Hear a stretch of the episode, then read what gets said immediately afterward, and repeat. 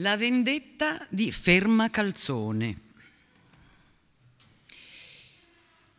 Che Don Vincenzo, Vingenzulu, Nzulu, Incardona, detto Ferma Calzone, uomo sparuto, brutto e poco tenente, avesse sposato la formosissima Aida, era un fatto.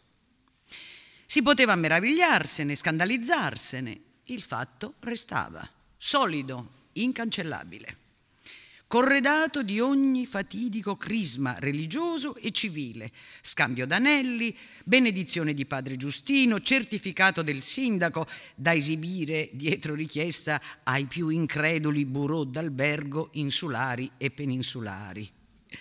Un patto dispari finché si vuole, ma impari con Cesare e Dio, come tanti se ne stringono al mondo.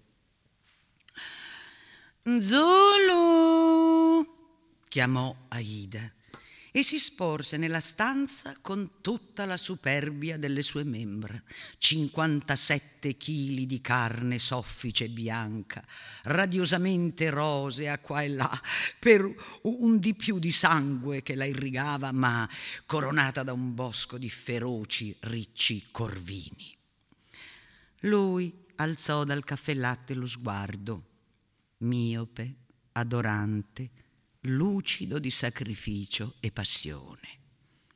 Così l'aveva a suo tempo persuasa, con questo sguardo di cane implacabilmente servile, quasi che a ogni istante le proferisse sopra, sopra un vassoio l'anima, la vita intera pronto a saltare nel vuoto senza domandare perché e ad ammazzare naturalmente solo che lei gli avesse sussurrato un nome all'orecchio. Benché sarebbe stato un bel vedere Nzulu in cardona con un'arma nel pugno, lui che appariva così impedito in tutti i gesti della sua giornata. Usciva di prima mattina con la borsa della posta a tracolla su una bicicletta sprovvista di carter, subito bisognoso che qualcuno gli sbrogliasse dai denti della catena lo svolazzo dei pantaloni, finché non escogitò di frenarli mediante una molletta da panni, col risultato che i bambini gli correvano dietro gridando senza rispetto Ferma calzone, ferma calzone, indifferente com'è dei bambini alla smorfia di pena che gli trasaliva sotto il sudore e la polvere della gota. Una vera vergogna, insomma, e un pregiudizio per la serietà dell'ufficio, come deplorava eh, il, al circolo dalla sua nube di fumo il capufficio Sciveres, il quale, dopo averlo trasferito una settimana allo sportello dei telegrammi e aver raccolto contro il sedentario più assai reclami che contro l'itinerante, s'era dovuto risolvere infine di restituirgli, con l'uniforme vecchia e una borsa nuova, le incombenze di una volta. Zulu! chiamò dunque Aida e lui levò il capo. Le giurò con gli occhi obbedienza, le disse con gli occhi, sono qui, sono tuo, fa di me quello che vuoi. Non voleva poi poco Aida, o almeno nulla di meno del solito, che era abbastanza, di poter scegliere nel mucchio di lettere che lui portava a casa prima della consegna le due o tre buste che le paressero più promettenti e di aprirle col vapore, leggere e richiudere in un baleno. Per spasso e pazzia, velenoso piacere dello spionaggio.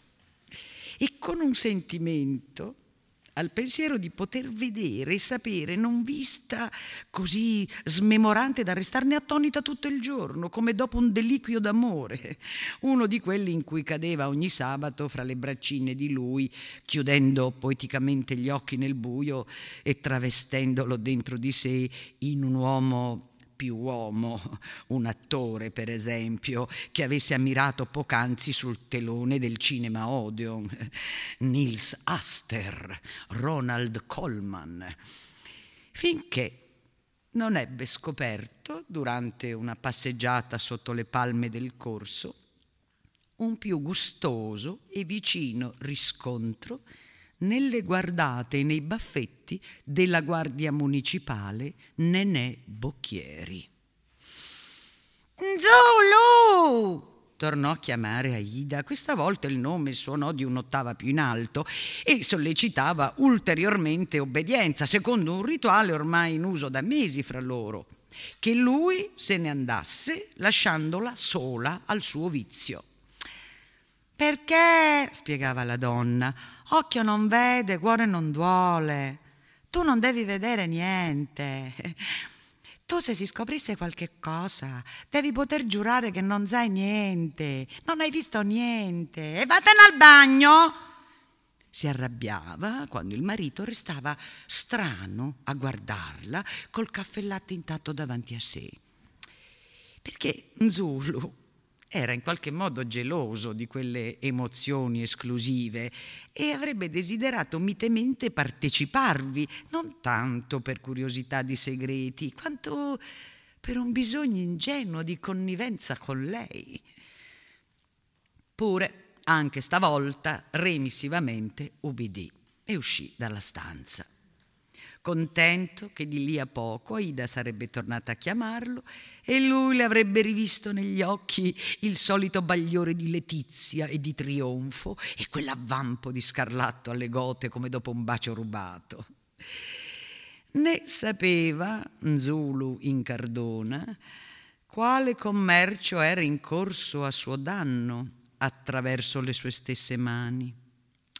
Un raggiro facile e quieto che aveva inventato Aida, accanitamente limandolo nel pensiero fino a farlo diventare un ingranaggio infallibile.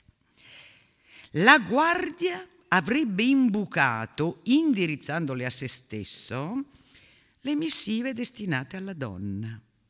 Lei avrebbe sostituito nelle buste i fogli con altri suoi di risposta, passionatissimi e salati di lagrime, gemiti, risa, giuramenti in nome di Dio, lasciando Anzulu, ahimè, la parte dell'insipiente corriere d'amore. Senza metterci disprezzo, tuttavia, perché anzi a modo suo, Aida non cessava di portargli affetto, come a un oggetto, un indumento che si è invecchiato con noi, una sveglia, un maglione, che quando uno li butta una spina di pena gli punge il cuore. Ora, dunque, che la lettera di fuoco aveva scritto Aida alla guardia, stavolta e con che batticuore di colomba risuggellò la busta, mentre nel camerino accanto s'udiva l'onesto sciacquone e i raschi di gola e il fischiettato rigoletto che erano i ritornelli della toletta d'Inzulu. Con che batticuore, dato che stavolta s'era decisa al passo estremo e nel suo messaggio prometteva all'uomo un incontro. Domani, a casa di lei dopo l'uscita del marito, che non sarebbe tornato dal giro prima della familiare scampanata di mezzodì. Zulu volle fatalità che curvando stretto davanti al portone del mulino di San Giuseppe scivolasse sul bagnato della pioggia recente e andasse a sbattere col velocipede contro un parapetto di sacchi. Grande fortuna e grande sfortuna. Si rialzò illeso, difatti sbucciato appena ai ginocchi e infarinato, ma dalla borsa aperta nell'urto tutte le lettere si sparpagliarono. Grande grazia, grande disgrazia, poiché un'ironica mano le raccolse dalla pozzanghera e volle fatalità che di esse la più malconcia e brutta di fango risultasse quella spedita da Nenè Bocchieri al signor Bocchieri Nenè. E che Nzulu credesse bene di rimediare sostituendo la busta con una nuova dopo avervi ricalcato di sua mano la soprascritta e che nel compiere l'operazione dal primo involucro un ricciolo sfuggisse di un colore che il postino conosceva a memoria e che una rapida indagine scoprisse non solo in quel pegno d'amore, ma nella notissima calligrafia e nella firma sfacciata di Aida le prove di un tradimento che avrebbe fatto arrossire gli angeli in cielo.